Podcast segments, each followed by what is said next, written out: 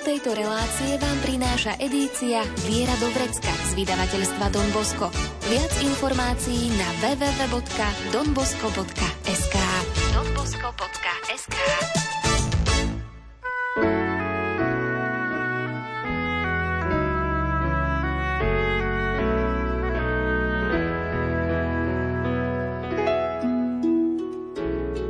Viera do vrecka. Praktická príručka každého kresťana. Viera do vrecka. Svetý Ján Bosko sa snažil svet vnímať ako svojho partnera, nie nepriateľa. Medzi prvými v Taliansku nadšene privítal nový metrický systém dlžok a váh. Vydal o ňom poučnú knihu, kde jednoducho a s humorom vysvetľoval, čo sú metre a kilogramy. Nezabudol dopísať, že tak, ako je dôležitý nový metrický systém, tak je dôležité aj spravodlivé usporiadanie sveta, ktoré pochádza od Boha. A dnes sa na príklad svätého Jana Boska a najmä príklad súvisiaci s horlivosťou zameriame s autorom brožúrky z edície Viera Dovrecka Horlivosť na dlhé trate, Salesiánom pôsobiacim v Partizánskom Donom Marianom Drahošom. Príjemné počúvanie vám želajú hudobná redaktorka Diana Rauchová, majster zvuku Marek Grimovci a moderátorka Andrea Čelková.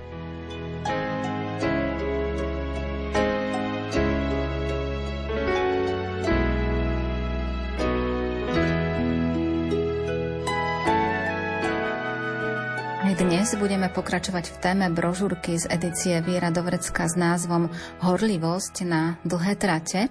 No a my sa na tú tému horlivosti pozrieme aj z pohľadu zakladateľa Salesiánov, svätého Jana Boska. Ak by sme teda mohli vnímať jeho život, tak vieme, že on sa venoval najmä chlapcom a zakladal oratória a to jeho dielo poznáme. A tiež z toho môžeme tak vnímať, že mal veľmi veľa aktivít. Mal veľmi veľa aktivít a myslím si, že bol aj obdobie v jeho živote, keď to preháňal. A keď si podľa mňa ani on sám neuvedomoval, že už je v tom aktivizme a nie horlivosti. A myslím si, že najviac o tom svedčí to, že naozaj tak odpadol, odkvecol od vyčerpanosti, že niekoľko mesiacov musel ležať na lôžku a chlapci sa za ňou vtedy museli modliť, alebo teda chceli sa modliť, aby sa nejako pozviechal. A myslím si, že ten najslavnejší moment tejto skúsenosti jeho je to, že keď stal, tak povedal, že slúbujem vám chlapci, že do posledného môjho dychu naozaj sa budem venovať len vám, ale už v tej chvíli vedel, že do posledného dychu sa budem venovať len vám, že myslel na tú horlivosť že už nikdy nepadne do tej postele a že budem sa venovať dovtedy, kým nebudem nejaký 70-ročný starý detko a nebudem sa vám teda až dovtedy môcť venovať naozaj s celým srdcom a že nikdy sa nestane, že zrazu ostanete bezo mňa a zrazu pol roka budem s vami a pol roka nebudem s vami. Takže myslím, že vtedy to nastalo. Presne ten veľký obrad, že horlivosť je niečo úplne iné a horlivosť znamená, že som veľmi ako taký s ľuďmi, Venujem sa im, ale tak, aby mi to vydržalo desiatky rokov. Čiže aj v tomto na príklade svätého Jana Boska môžeme vidieť, že keď človek ide tou nesprávnou cestou, tak príde nejaká či už zdravotná komplikácia, alebo aj možno iná, možno rodinná, možno úplne niečo iné, že nás to prinúti zamyslieť sa, zastaviť, spomaliť? Vždy to príde. To je jedno z základov, čo sa týka teórie vyhorenia lebo naše telo si to jednoducho vypýta vždy. A najlepšie to môžete vidieť na dovolenkách. Myslím si, že to je absolútne najkrajší príklad tohoto celého, pretože príde dovolenka, človek sa konečne teší, že vypne, že oddychne a v tej chvíli si to telo povie, vypol si, oddychol si, tak konečne si môže vybrať tú chorobu, pretože ma celý ten rok si zdieral, akože nedoprel si mi pokoja, absolútne som vyšťavené a teraz mi povie, že máš pokoj, no tak nech sa páči, ideme do choroby. Preto v tej teórii vyhorenia je, Daj si pozor strašne na dovolenku. Daj si pozor na dovolenku a nedovol tú myšlienku, že idem do dovolenky s tým, že konečne teraz si oddychnem. Nie. Ako náhle toto povieš tvojmu telu a predtým si ho plundroval, tak naozaj sa môžeš tešiť, že máš po dovolenke, lebo nic tej dovolenky nebude. Takže odpočívaj počas roka, alebo robuj horlí počas roka, alebo na tú dovolenku sa priprav, že aj tam nejakým spôsobom pokračuješ ďalej. Áno? zdieraš sa, tvoje telo naďalej trpí, ale aspoň počas dovolenky nebudeš chorý. Tak to hovorí teda, čo sa týka vyhorenosti. Takže vždycky si to telo vypýta, vždy. A musíme naozaj s tým rátať, že tie oddychy, alebo ten pokoj, alebo niečo také, aby toto nenastalo, sú veľmi dôležité a musíme vedieť sami so sebou pracovať. Vieme ale,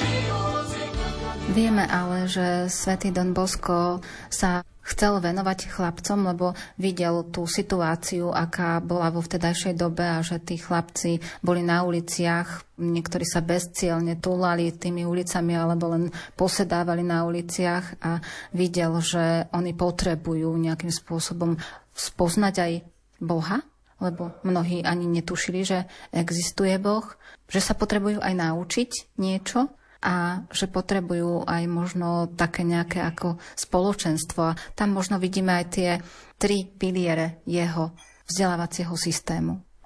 On nebol nejaký teoretik tej pedagogiky.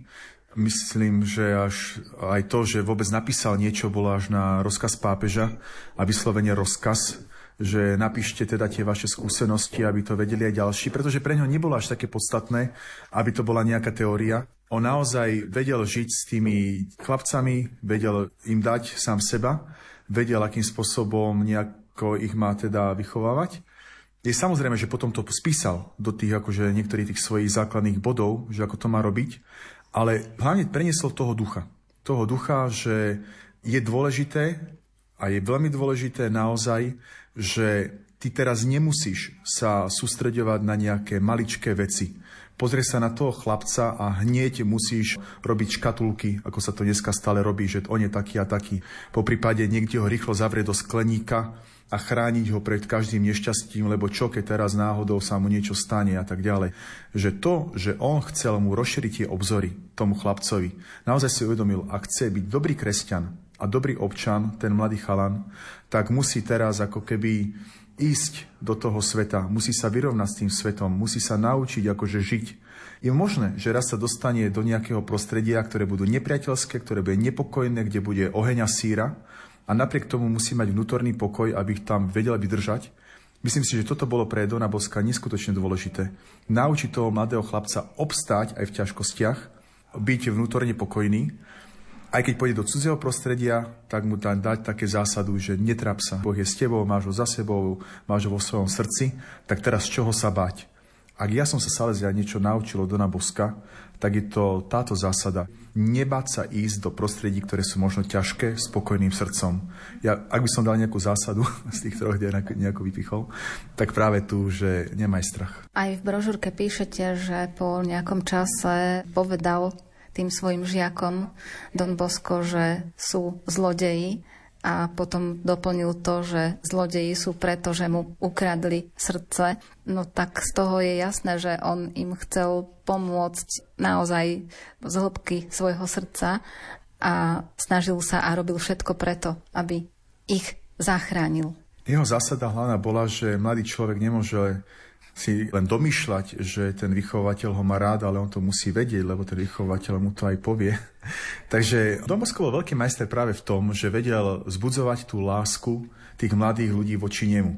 Jasné, že kvôli tomu, že ich mal rád, kvôli tomu, že sa im obetoval, kvôli tomu, že im to rozprával, ale na tejto dôvere on celé to všetko vybudoval, celý ten svoj výchovný systém, že buď majú tí mladí voči tebe dôveru a dôverujú ti, alebo nemajú. Dneska by som to ale preniesla na súčasnú dobu, keďže Dom Bosko pôsobil už pred 150 rokmi a viac, že ak je dneska niečo potrebné, čo my potrebujeme v našich prostrediach vybudovať, aby sme toto presne zbudili a mladí hovorili, že ste nám ukradli srdce, tak je dneska bezpečné prostredie.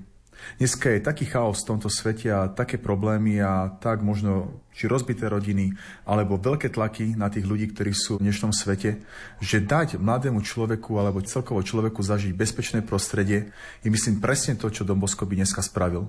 Jednoducho bezpečné prostredie je na prvom mieste. Ako náhle prídem ku tebe, viem, že u teba nezažijem šikanu, Nikto si zo mňa tam nespraví srandu. Nikto ma nebude ako keby odsudzovať a posudzovať podľa toho, čo som, kto som, aké mám myšlienky, aké mám postoje, alebo čo som doteraz urobil alebo neurobil, akého mám rodiča a neviem čo ďalšie. Toto je také prvé, že ma nikto za to neodsúdi, že sa so mňou určite niekto porozpráva, že tam nájdem niekoho, komu môžem prísť a povedať mu, čo ma trápi, nevysmeje sa ale že mi poradí. A že naozaj mám istotu, že keď som tu, tak tu môžem byť do polnoci a nikto ma to nebude vyhadzovať, že už mi tu lezeš na nervy. Je to pre teba druhý domov. Mne sa páči, že keď ku nám chodia decka, veľká časť z nich hovorí, že my domov nemáme u nás doma, my máme domov tu u vás. Pretože tu sa cítime u vás dobre. A ja to stále opakujem, stále dokola a dokola. Tu je tvoj prvý domov. Keď chceš, tu máš naozaj, prídi sem, kľudne u nás bývaj, kľudne sa u nás zastav, najed sa, Chladnička je tvoja, jedlo je tvoje, napite si daj čo chceš, buď tu ako doma, je mi to jedno, len sa tu cíť ako doma. A toto je také podľa mňa dneska pre toho človeka veľmi dôležité a asi o tom kradnutí to je presne o tom istom. Zaudetá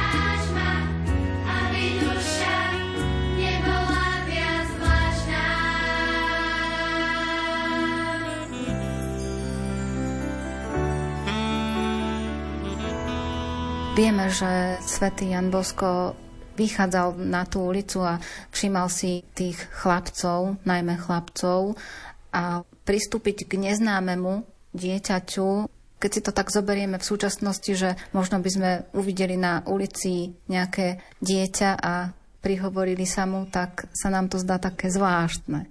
A nie je to ešte učiť ho niečo a ukazovať mu možno tú správnu cestu, ale možno na tom príklade svätého Jana Boska môžeme vidieť a inšpirovať sa, že dá sa to a možno by sme to mali aj urobiť aj my. A nedávno nás aj svätý Otec František vyzval, aby sme išli do ulic, aby sme ukázali tú svoju vieru. No, toto je akože stále, samozrejme, že sme vyzvaní k tomu, aby sme sa nebáli, ako to nazval, že církev musí byť polná nemocnica, ktorá ide na tie periférie a ten, ktorý tam ide na tie periférie, tak musí poriadne smrdieť po tých ovciach, ktoré tam sú. A že práve to charakterizuje teda našu církev, že nie sme nejaké salóny a nejaký luxus a neviem, aký maškarný bál v Benátkach, že sa skrývame za nejakými maskami a zrazu vlastne tým pádom nás nikto nemôže ako keby odhaliť. Ja však vidím dneska ešte o mnoho väčší problém, aby som to opäť preniesol do súčasnosti, keďže Don Bosco opäť pôsobil, ako som povedal, pred 150 rokmi a viac, že dnes ako keby sme sa uzatvorili do tej takej veže, ktorá je obohnaná nejakým možno veľkým valom a veľkým múrom. A tú väžu si predstavujem tak, že máme svoj vlastný cirkevný slovník, v ktorom nejako sa chápeme, rozumieme si, však vieme, čo to je Eucharistia, čo to je lekcionár, čo to je misál a neviem, takéto akože výrazy, ktoré bežný človek už z tohto sveta absolútne len netuší, čo znamenajú, aké majú pre nás nejaké významy, čo my za tým myslíme. A hlavne, že rozumieme si navzájom tak, že stretieme sa, sme vo svojej vlastnej bublinke a hovoríme si, aký je tento svet zlý, aký je ten západ zlý, aké máme obrovské ohrozenia toho dnešného kresťanstva a musíme sa uchrániť nejakým spôsobom a tí ďalší ľudia nás nejakým spôsobom ohrozujú. A skryjeme sa tam, tak potom ako my môžeme ísť do tohto sveta? Však sme tam skrytí, sme tam uzatvorení, bojíme sa a jednoducho možno si vytvoríme vlastné školy, kde budeme mať ako keby len naše vlastné učiteľky, budeme tam naše vlastné prostredie a len aby ten mladý človek neprišiel do styku so žiadnymi inými blúdnymi myšlienkami, lebo by ho to ešte mohlo pohoršiť, mohlo by ho to zničiť a mohol by odpadnúť od viery. Myslím si, že Don na to rozmýšľal dosť inak, že ako náhle my skončíme uzatvorení v našich vlastných schémach, v našich vlastných myšlienkach, tak sa pre tento svet staneme možno až takí fanatici. A to nie je dobrá vizitka pre dnešné časy, že Ísť do tohto sveta znamená, že ja už som sa s týmto svetom vyrovnal, ja sa ho nebojím, možno je nebezpečný, ale viem, našiel som si na ňo nejakým spôsobom naše kresťanské odpovede, mám na to aj môj kresťanský postoj. A je možné, že keď pôjdem do tohto sveta, tak ak mi nejaký mladý človek povie, ja teraz sa rozhodujem, som muž alebo som žena. Mám si zmeniť svoje pohlavie alebo nemá si zmeniť svoje pohlavie. Tak teraz nebudeš tam stať ako taký solný stĺb a pozerať sa na ňo a hovoriť mu, keď sa budeš viacej modliť, tak neboj sa, to ti pomôže. Ale že naozaj vieš tomu mladému človeku vypočuť, vieš mu pomôcť, vieš sa s ním porozprávať, vieš s ním prejsť určitú cestu s tými jeho problémami, ktoré má a že naozaj nás zrazu nebudú vnímať ako nejakú zatvorenú väžu, kde sa skrývame, ale niekoho, kto ti vie pomôcť, kto vie prísť za tebou, kto ti vie možno ponúknuť Ježiša Krista a ja som si s ním niečo prežil, skúsať ty si s ním niečo prežiť a že spoločne možno nájdeme nejaké riešenie. Toto sa mi zdá taká dneska veľká výzva už od Dona Boska, ktorú by sme aj dneska si tak mohli osvojiť.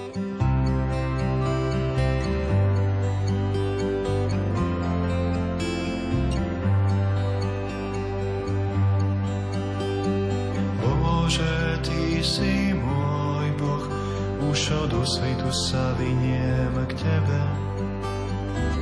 Za tebou prahne moja duša, za tebou túži moje telo, ako vyschnutá pustá zem bez vody, tak ťa túžim uzrieť vo svetini.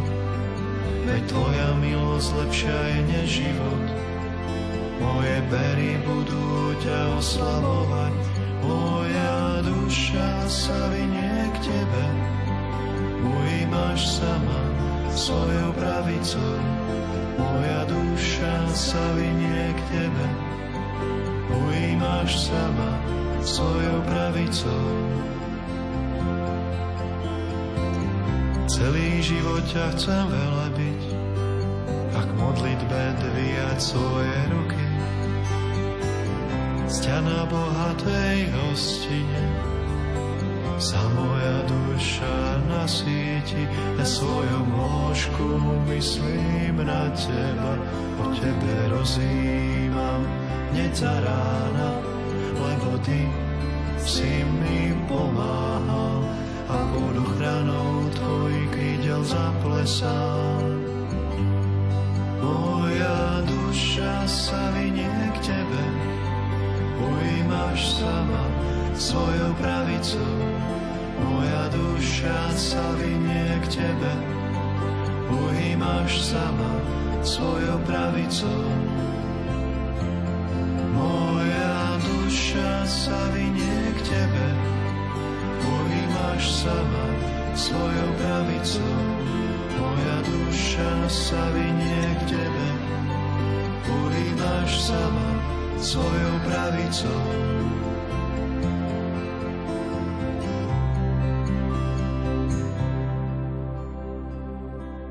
Aj keď síce Don Bosco žil pred tými vyše 150 rokmi, ale keď si pozrieme dejinné záznamy alebo dáme si to do súvislosti, tak nebola to ľahká doba, v ktorej on žil. A bolo tam tiež množstvo nepokojov a množstvo problémov, s ktorými sa aj on stretával a v ktorých možno nachádzame podobnosť aj my v súčasnosti, ale on si z toho vtedajšieho sveta neurobil nepriateľa, ale akéhosi takého partnera, čiže sa snažil nebojovať, ale prispôsobiť alebo urobiť všetko preto, aby dokázal byť naozaj tým príkladom, aj tou inšpiráciou a aj aby dokázal viesť tých chlapcov, ktorí mu boli zverení.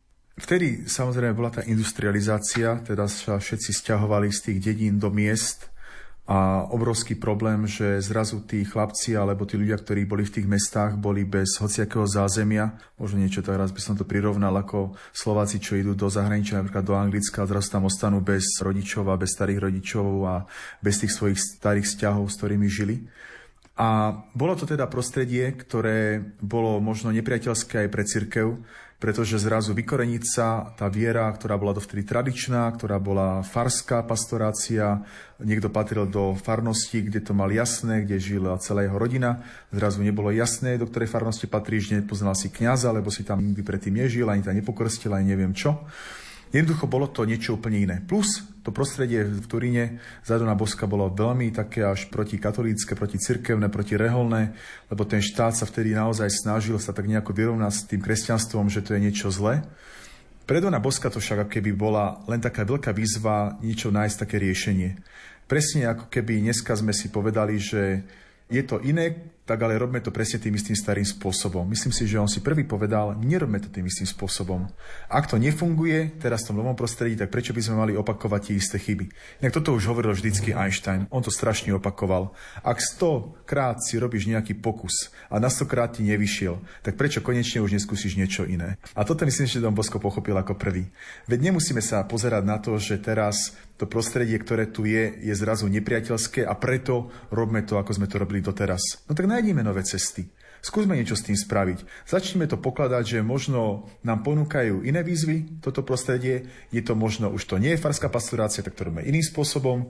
Možno ako, že teraz hovoria na nás kresťanov, že sme staromodní, no tak vymyslíme niečo také, čo je novomodné a začal písať tie svoje knižky, ktoré boli nielen teda náboženské, ale aj historické, o metrickom systéme. Písal divadelné hry, kde vysvetloval ľuďom rôzne zaujímavé veci, akože zo života. Jednoducho bol taký moderný na tie časy ten Dom Bosko, že ľudia až otvárali oči. Že zrazu to kresťanstvo vlastne je novodobá vec. Má niečo ešte dneska ponúknuť. Tak prečo by som mal opakovať tie staré veci, ktoré možno akože boli krásne, pekné, v modernom dobe nefunkčné, ale to neznamená, že teraz sa zastavíme. Poďme ďalej. Len nehľadané sa bez bolesti stráca. Dar všetko, čo je na stole. Všetko je túžba, nápor, práca.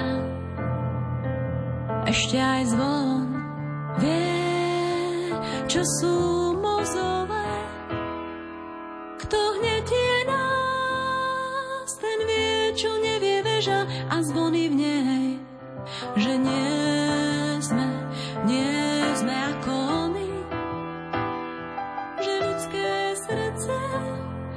nesmie byť do železa, pretože nie len udiera. Aj zvoní,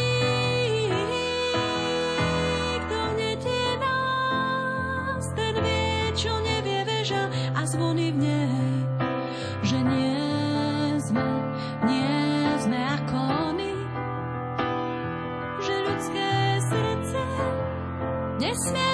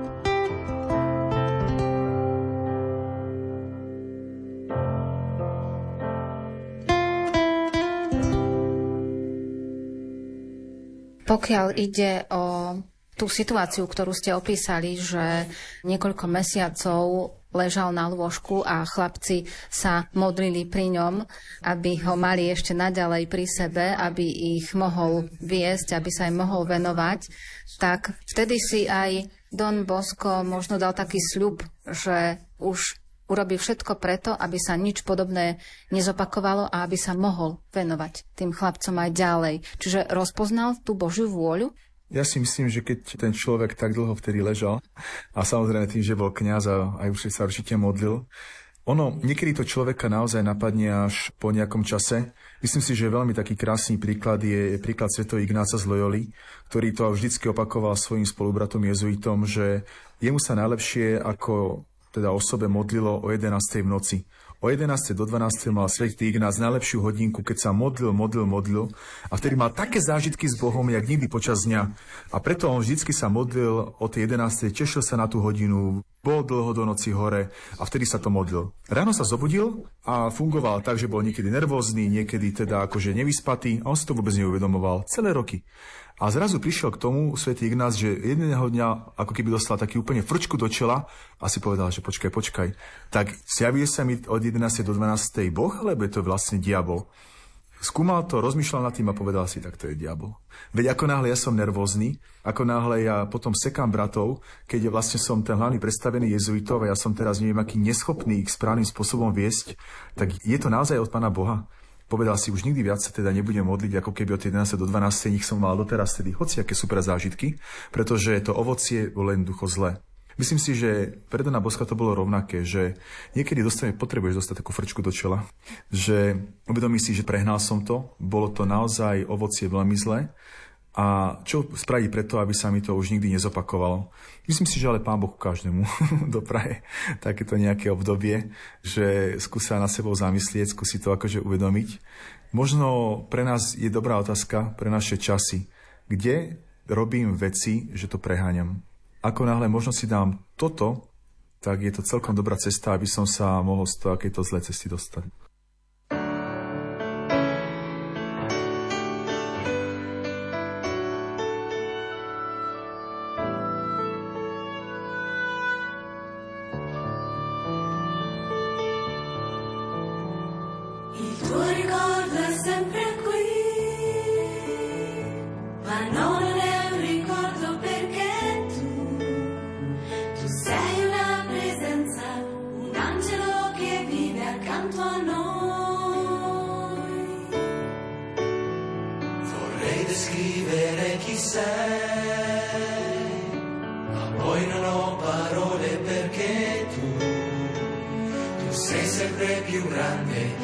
quello che potrei dire.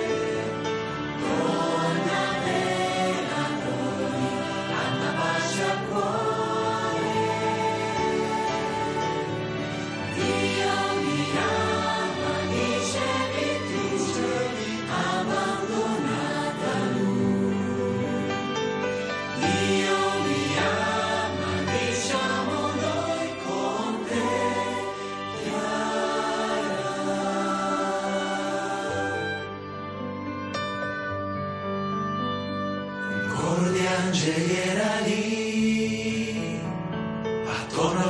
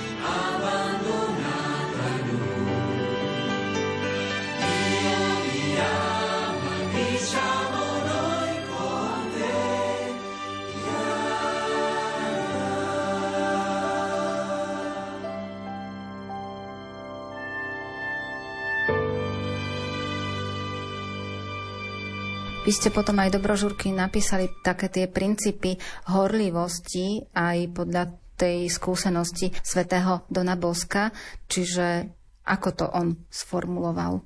Tie základné princípy, ja som teda dal po tom, čo som aj neskôr v tej knižke rozobral, že chápať a milovať tento svet, pretože ako tom ste aj predtým povedali, že nepokladala ten svet za nepriateľa, ale za niečo také, že naozaj tento svet má svoje výzvy má svoje možno zákutia, ale zároveň, veď Boh nás postavil do tej doby presne teraz, keď sme sa narodili. Nedal nás do doby, keď bola žila Kleopatra, alebo nedal nás do doby, keď budú kolonizácia Marsu, ale že dal nás do tejto doby. To znamená, že Boh keby chcel, že pozri, táto doba je pekná, je krásna a ja chcem, aby si v tej dobe niečo spravil.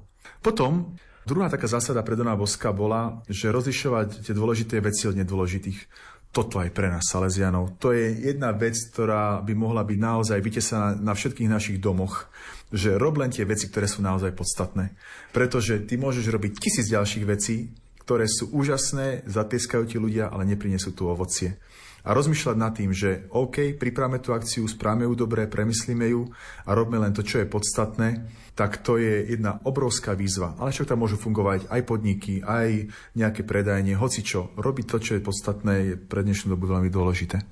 A potom naozaj to, že tá tretia vec, ako náhle nejakým spôsobom budeme sa pozerať na túto spoločnosť, že má aj svoje hodnoty, má aj svoje pozitíva, tak potom táto spoločnosť naozaj sa na nás bude pozerať ako na niekoho, že my to s ním myslíme dobre.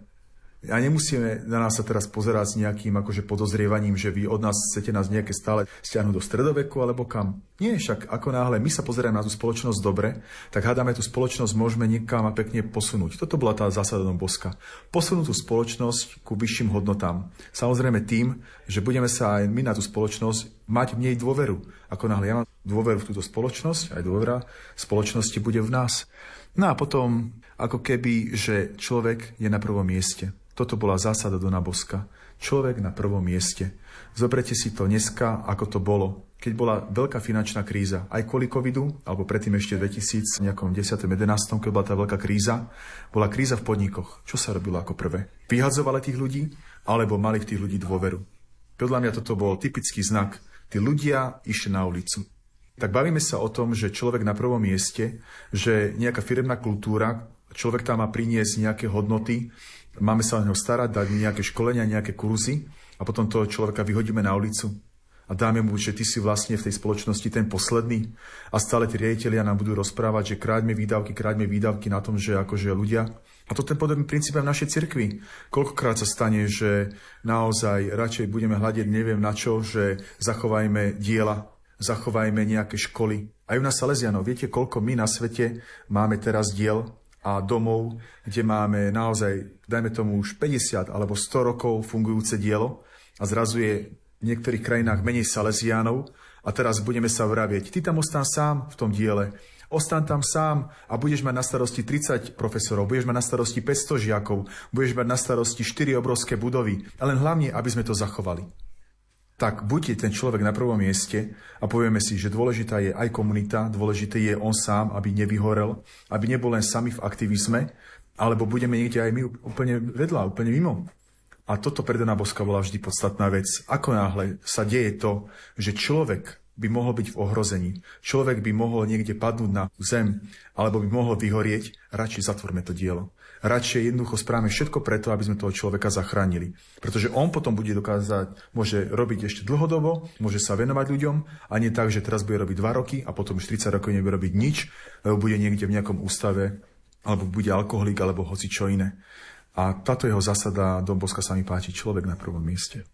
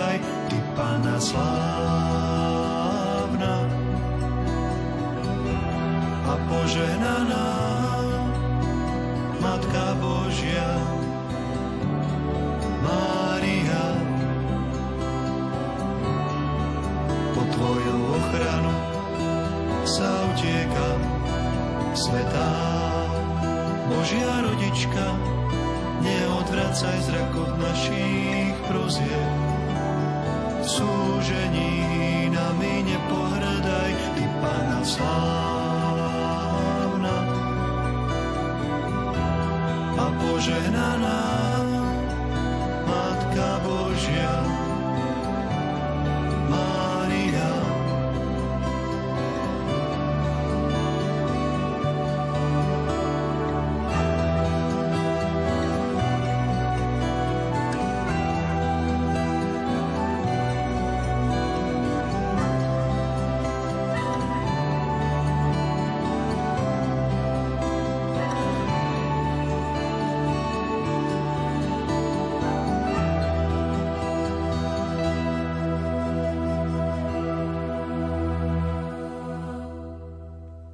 Možno lepšie je zasiahnuť hneď v tých začiatkoch, ale tam aj v predchádzajúcej relácii ste povedali, že človek je veľký herec, že tam je veľmi ťažké rozpoznať, že kde je tá hranica možností a v tomto prípade aj na základe týchto princípov horlivosti nájsť takéto správne riešenie nie až také jednoduché. To je práve to rozlišovanie v tom spoločenstve.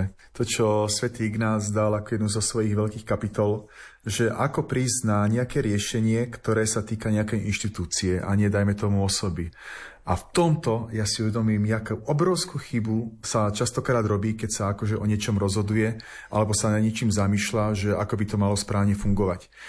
Správne to, čo hovoril svätý Ignác, je to, že skúsme sa teda dať dokopy, nech každý z vás povie to, čo počuje Boží hlas. Stretnime sa a zrazu tie Božie hlasy v úvodzovkách, teda čo sme počuli od Boha, nie sú rovnaké. Tak to asi nie je teda Boží hlas, keď nejakým spôsobom nemáme rovnaký na to názor. Stretnime sa ešte raz, pomodlíme sa, stretneme sa o mesiac, mne to je jedno. Ale rozhodnime sa až vtedy, keď naozaj všetci spoločne sme započuli spoločný Boží hlas. Zdá sa, že až potom to môže byť nejaké správne riešenie. Správne ste povedali, že je možné, že ten človek naozaj sa skrýva, že to nevieme správnym spôsobom rozhodnúť, že teraz je to v našim očiam skryté, že je to niečo také, čo možno sa na základe tých dielčích informácií zle rozhodneme, lebo nemáme ešte dajme tomu tie informácie, ktoré sú kompletné. A práve toto je v tých inštitúciách jeden veľký problém. Ak sa rozhoduje rýchlo, ak sa rozhoduje na základe, dajme tomu, väčšiny, že sa len hlasuje, alebo ak keby sme chceli z toho celého procesu spraviť niečo také, že kto, koho je väčšina, ten má pravdu, kto je rýchlejší, tak to rýchlo tak poďme spraviť, že ako náhle sa budeme rozhodovať pomaly, tak to je nebezpečné. Že mne sa zdá, že tieto zásady sú veľmi dôležité. Že počkajme si, uvidíme ovocie, ak ovocie nie je, tak vtedy zasiahnime. Ja si myslím, že keď človek je herec, to ovocie sa ukáže. Len treba dať tomu čas a rozhodovať sa spoločne tak, aby naozaj to nebolo hlasovanie demokratické v úvodzovkách, ale hlasovanie podľa Božieho hlasu. Si svetlo, čo svieti, aj keď iné zasne, voláš ma menom, čo je mi vlastné, poznáš môj príbeh, od hora nadol, chvíle šťastné, aj tie, keď som padol, vieš, o mne všetko, pane. Poznáš snahy, túžby, pády, no aj tak ľúbiš bezvýhradne nás. Nájdeš ma v tichu, aj v hluku sveta, vidíš, kde každá myšlienka lieta. Cesty, ktoré ma neviedli nikam, že málo verím, no veľa vzlikám, vieš, o mne všetko, pane. Poznáš snahy, túžby, pády,